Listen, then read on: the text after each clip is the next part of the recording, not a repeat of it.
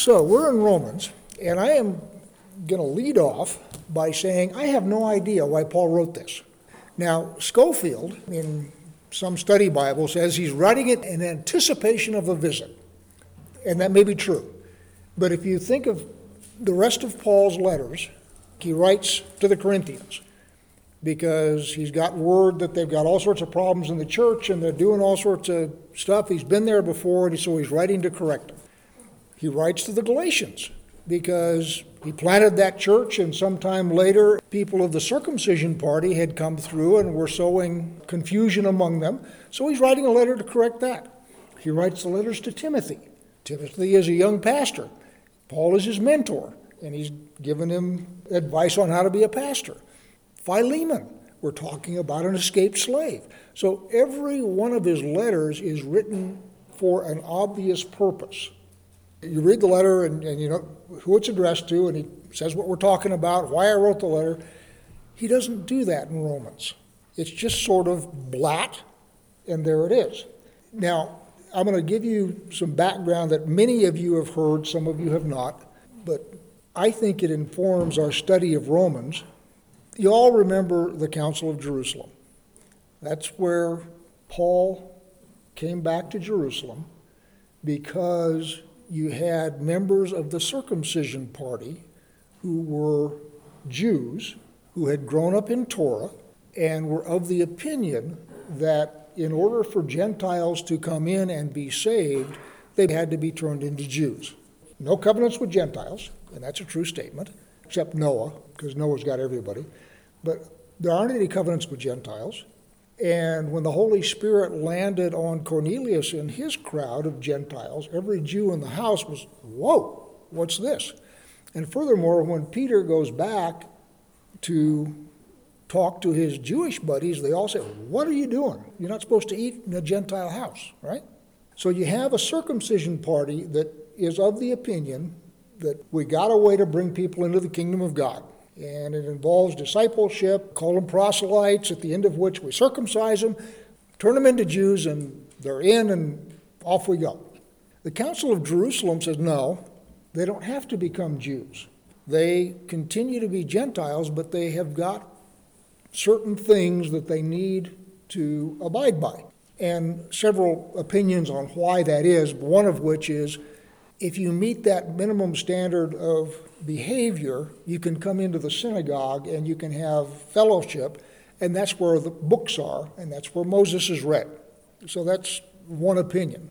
I was listening to Ron Dart the other day, who I highly recommend, and one of the things he was saying is someone convinced against his will is not convinced. So the idea that the Council of Jerusalem ruled against the circumcision party didn't make the circumcision party go away. So they're still out there rumbling around of the opinion that the only legitimate way for a Gentile to come into the church is to become a Jew. So that's sort of thing one. As we read the letter, we find that parts of it are addressed to Gentiles and parts of it are addressed to Jews. So he's aiming at a mixed audience. Where would you find a mixed audience? In the synagogue, because the Gentiles who have been smacked by the Holy Spirit and have decided that the God of Abraham, Isaac, and Jacob is their God, you got to go to the synagogue because that's where the books are. And that's where you can read Moses and the prophets and all of that kind of stuff. So the idea here that he is addressing both Jews and Gentiles and is expecting both Jews and Gentiles to read his letter indicates that perhaps it is being written to a synagogue. Certainly there is friction between the Gentiles in the church and Jews in the church.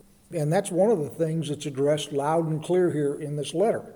So the idea then that you have Jews who have the scrolls, the books, you have Gentiles who don't know nothing except that they've got the Holy Spirit, and he's writing to both of those groups.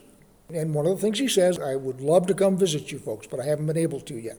Now, the other thing that's going on, and again, most of you have heard this, is in Rome, or in the Roman Empire, there were sort of two religious standards. Standard number one is if you were a member of a religion of long standing, quote unquote. In other words, you were coming from some place where they had a religion, you were a member of that religion, you've been a member of that religion all your life, the place where you came from was under that religion, you were allowed to continue in that religion. Otherwise, you were expected to be a nominal member of the cult of Caesar. Caesar was regarded, much as Pharaoh was regarded, as a demigod.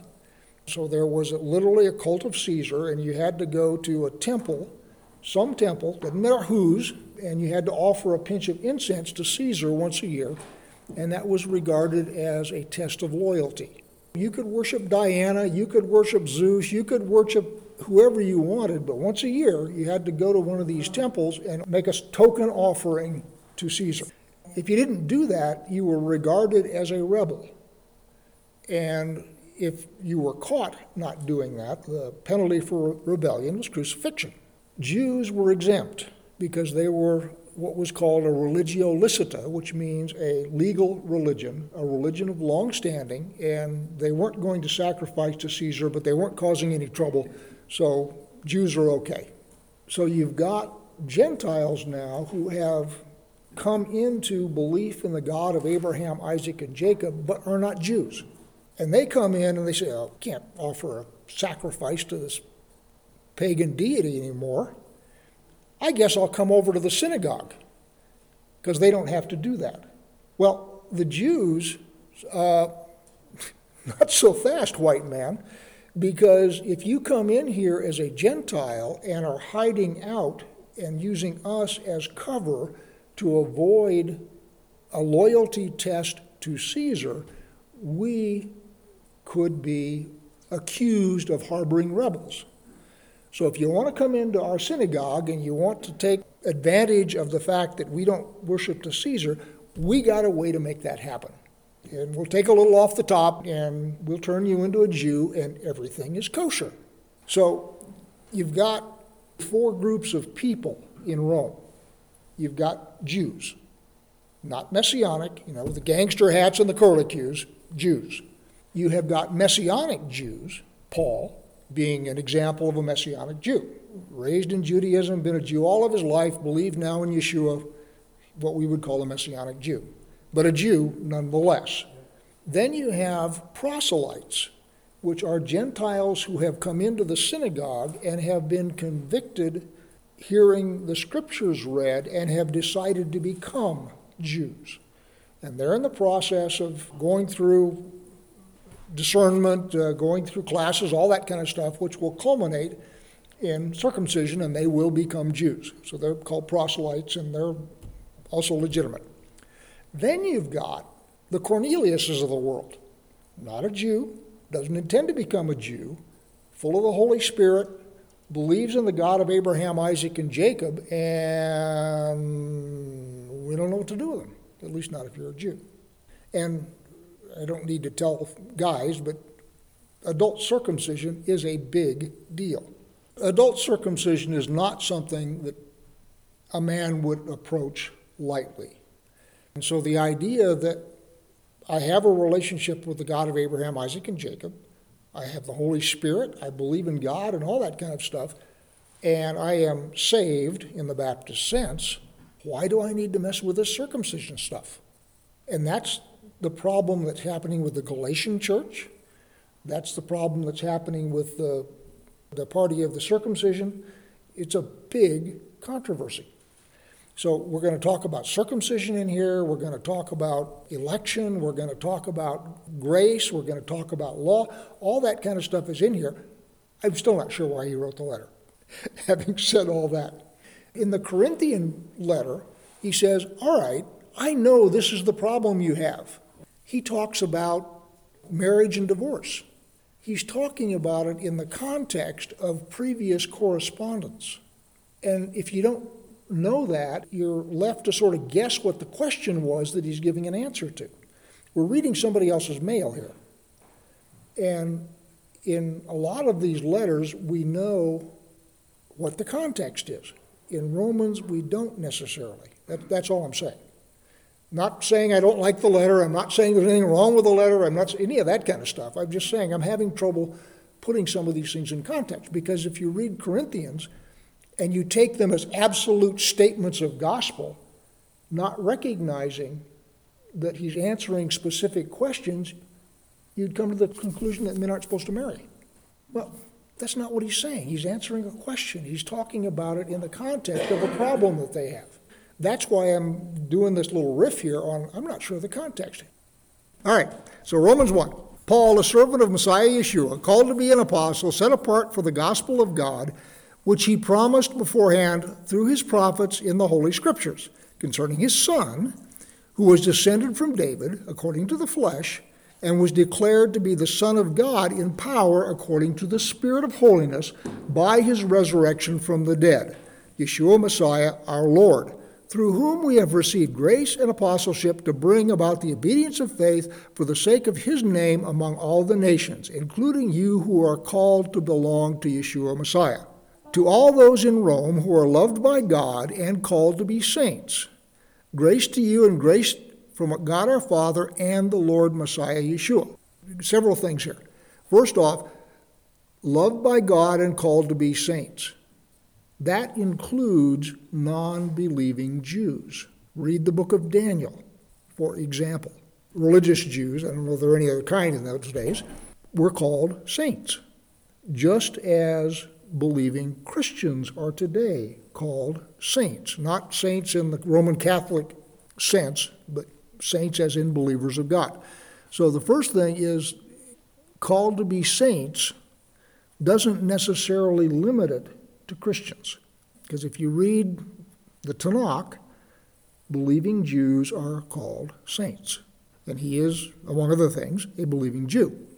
Now back up to verse 3.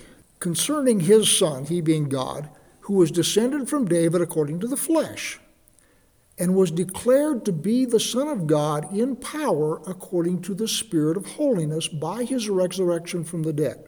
In other words, the thing that declares to the world that he is the Son of God is his resurrection. And that declaration is by the Spirit.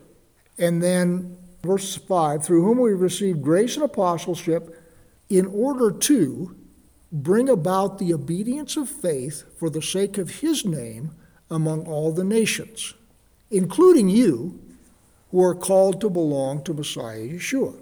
So the reason that Paul is an apostle is because he is sent to call the world to the obedience of faith.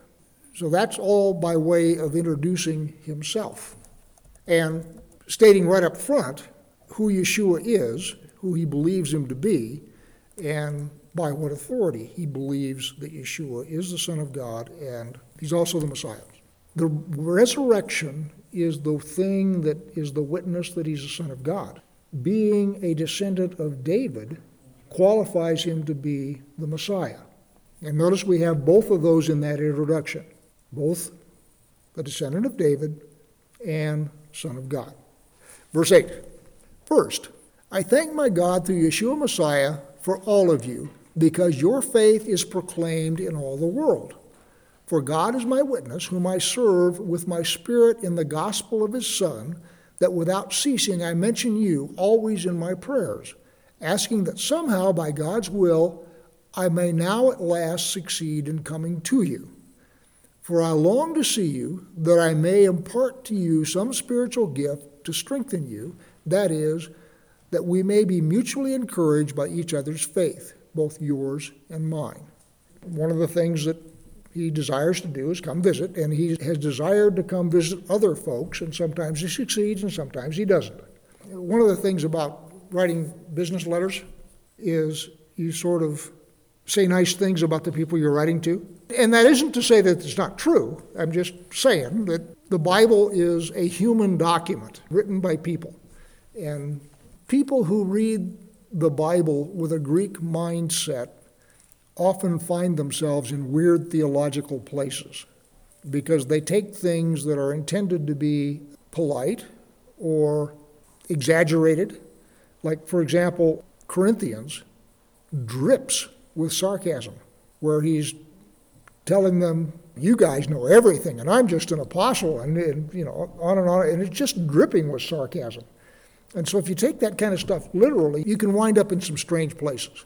And again, I'm not saying that the Roman believers here were not renowned. I'm simply saying that it's also by way of being polite as he's writing to them. Verse 13, I want you to know, brothers, that I have often intended to come to you, but thus far have been prevented, in order that I may reap some harvest among you as well as among the rest of the Gentiles. I am under obligation both to Greeks and to barbarians, both to the wise and to the foolish, so I am eager to preach the gospel to you also who are in Rome. A couple of things about that. You all know Peter and Paul. Peter has got the Hebrew franchise. Paul has got the Gentile franchise. So his mission is given to him by Messiah. And by the way, it's given directly to him by Messiah. He doesn't get it from other people, to teach dumb Gentiles about Yeshua and to teach them Torah. Peter's job is to teach Jews about Yeshua. And so Peter's letters assume an understanding of the scriptures that Paul's letters do not. So Paul will basically teach him how to suck eggs, where Peter will assume that they already have a base and a background in the scriptures and will go from there. So their letters are very different in that respect. Verse 16, for I am not ashamed of the gospel, for it is the power of God for salvation to everyone who believes, to the Jew first, and also to the Greek. For in it the righteousness of God is revealed from faith for faith. As it is written, the righteous shall live by faith. That's a difficult one to understand, and the best translation, or at least a translation that makes sense to me, is in the Revised Standard Version. So let me read it to you again. Verse 16 from the Revised Standard. For I am not ashamed of the gospel. It is the power of God for salvation to everyone who has faith, to the Jew first and also to the Greek. For in it the righteousness of God is revealed through faith for faith, as it is written, he who through faith is righteous shall live. One of the big deals in the letter is going to concern righteousness. And this is one of the places where having a Hebrew mindset is useful, because with a Hebrew mindset you can say all sorts of different things about something from different perspectives, and they can all be true. You don't have to say everything you know in one sentence, although Paul sometimes tries. So in one place you'll have that your righteousness comes to you as a gift from God through faith in Messiah Yeshua. And you get your righteousness just exactly the same way Abraham got his righteousness. And Abraham got his righteousness before he was circumcised. Therefore, you who are not circumcised can get your righteousness exactly the same way. So Paul will go into a big riff on the fact that you don't need to be circumcised in order to obtain the righteousness which is a gift from God through belief in Messiah Yeshua. So Abraham believed the promises of God, and it was credited to him for righteousness. You believe the promises of Messiah, same thing happens to you. Then in the next paragraph, you'll turn around. So does that mean that you don't have to behave well? Well, no. That's not what it means at all. You got to behave properly. And all of those things are true. It's all belief. And you don't read the part where it says, yeah, but you got to behave. You get a distorted picture. So verse 16 from New Jerusalem Bible. For I see no reason to be ashamed of the gospel. It is God's power for the salvation of everyone who has faith. Jews first, but Greeks as well.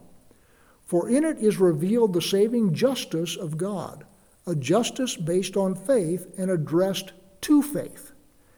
As it says in Scripture, anyone who is upright through faith will live.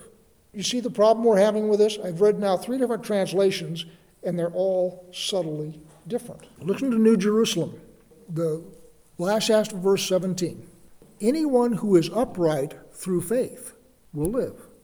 And going back to the Revised Standard, he who through faith is righteous shall live. You notice the difference? In other words, you who have faith, and because you have faith, you behave righteously, therefore you will live. I'm simply saying it's a hard one to understand. I happen to like that one because I can understand it. Whereas the English Standard one, I find harder to understand because it's, go back to English Standard, which is where I was earlier. the righteous shall live by faith. Well, that's just a straight quote out of Habakkuk. What does it mean? Does it mean that those who are righteous will live by faith?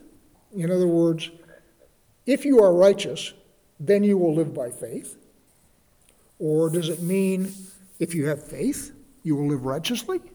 I happen to like the one that is, he who live righteously because of his faith will live. I like that one very much. But what I'm saying is I have no confidence that it's what Paul meant. All right, after all of that, now he proceeds to lace into somebody. And we go from here, which is all polite and straightforward, to fire and brimstone. I don't know why. Let me read it from New Jerusalem. And I'm going to read straight through 17 and on into 18. I'm not going to pause. For I see no reason to be ashamed of the gospel. It is God's power for the salvation of everyone who has faith, Jews first, but Greeks as well. For in it is revealed the saving justice of God, a justice based on faith addressed to faith. As it says in Scripture, anyone who is upright through faith will live.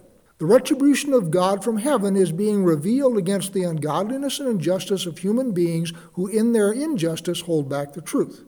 So he's talking in 16 and 17 about righteousness, and now he's talking, starting in 18, about those who do not qualify under 16 and 17. Now let me get back to English Standard. So 18 now.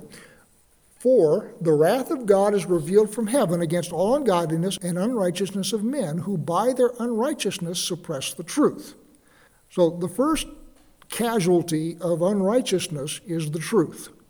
What he's saying here, and I completely agree, is if you are going to go off into unrighteousness, the first thing that you have to do is ignore and suppress the truth, because the truth is the Word of God. And if you're going to go off the rails and go do your own thing, you have to invalidate the Word of God and somehow say that it does not apply to you. So we have a presidential candidate who is doing that right now. The first casualty then becomes the truth. Verse 19. For, in other words, therefore, what can be known about God is plain to them, because God has shown it to them.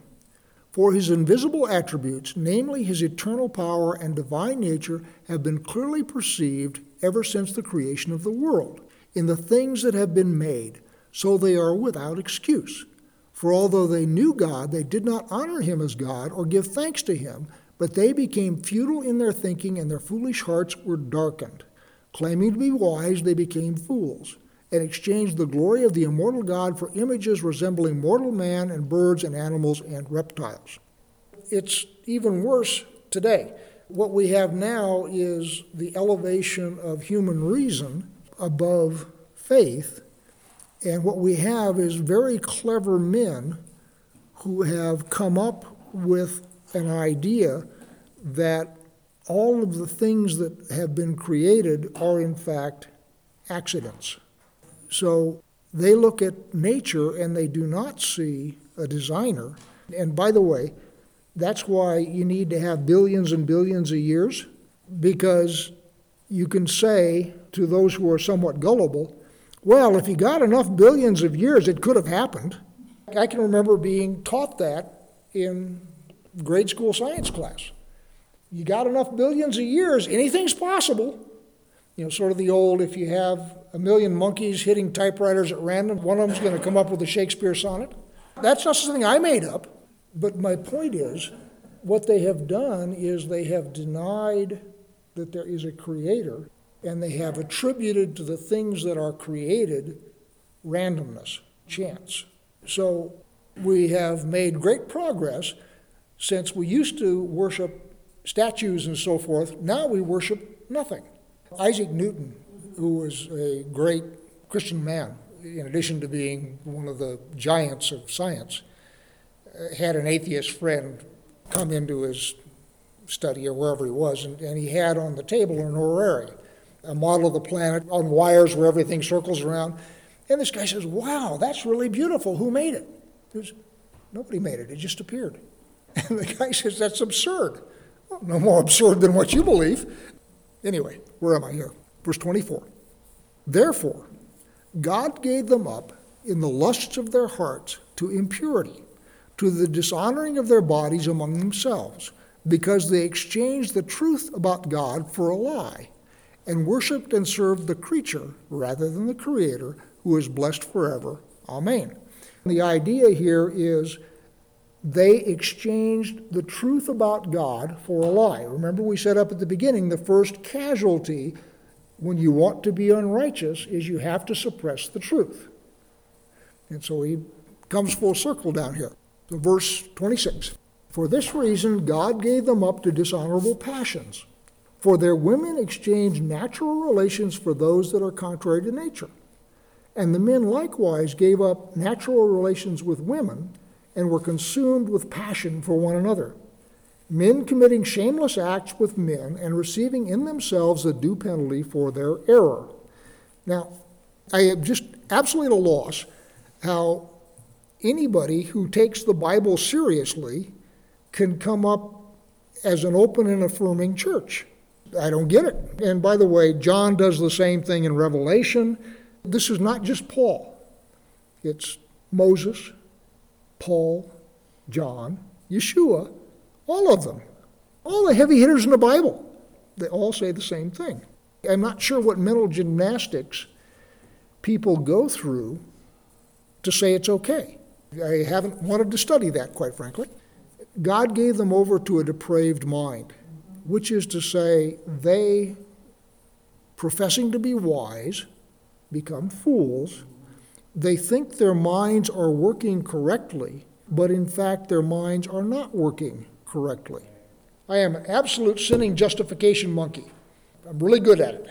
And whenever I want to do something that at some level I know is wrong, I come up with a really good reason why the rules don't apply to me. Yes, God made them that way. That's true. But God made every one of us with flaws.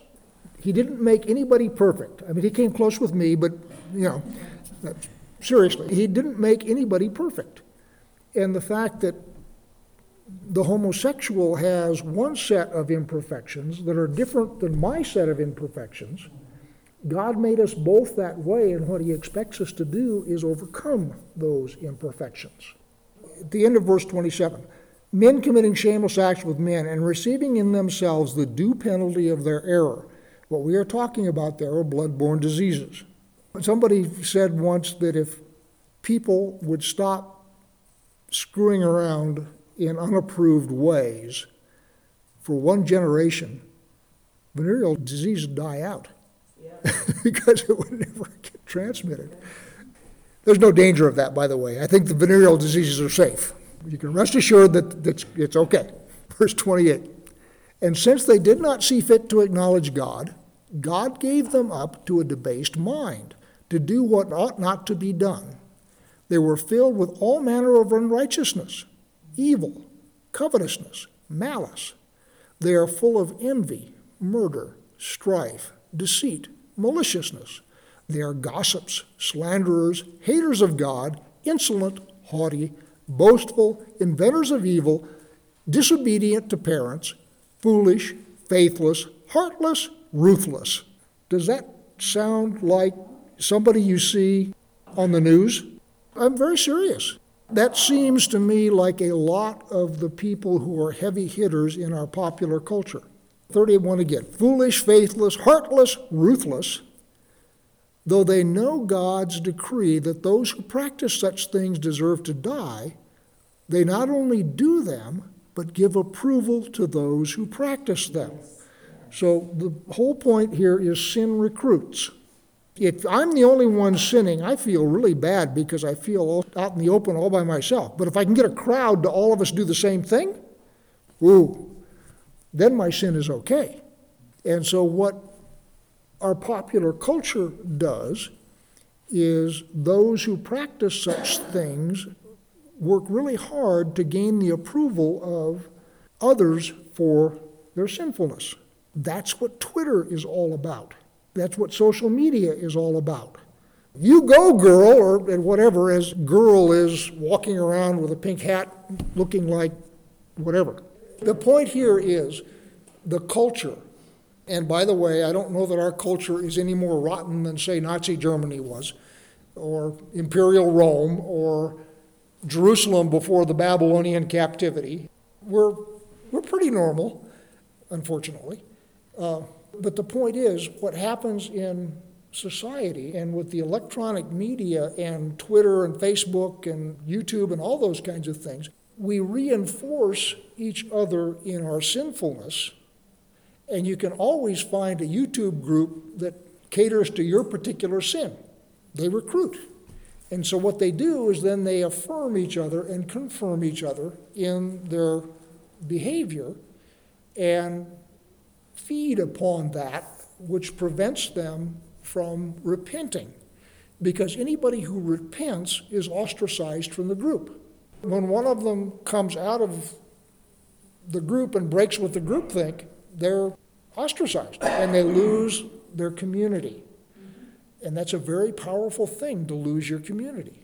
So what Paul is saying here is someone who suppresses the truth because he wants to do something that God says is not good winds up down at the bottom of this list, because just as when you come to Messiah and you put your faith in God, God will arrange things to help your faith along, so will Satan. So whichever way you decide to go, you're going to get help going that way. And what Paul is saying here is that it all starts with a lie. And from there, once you believe a lie, all the rest of this stuff naturally flows.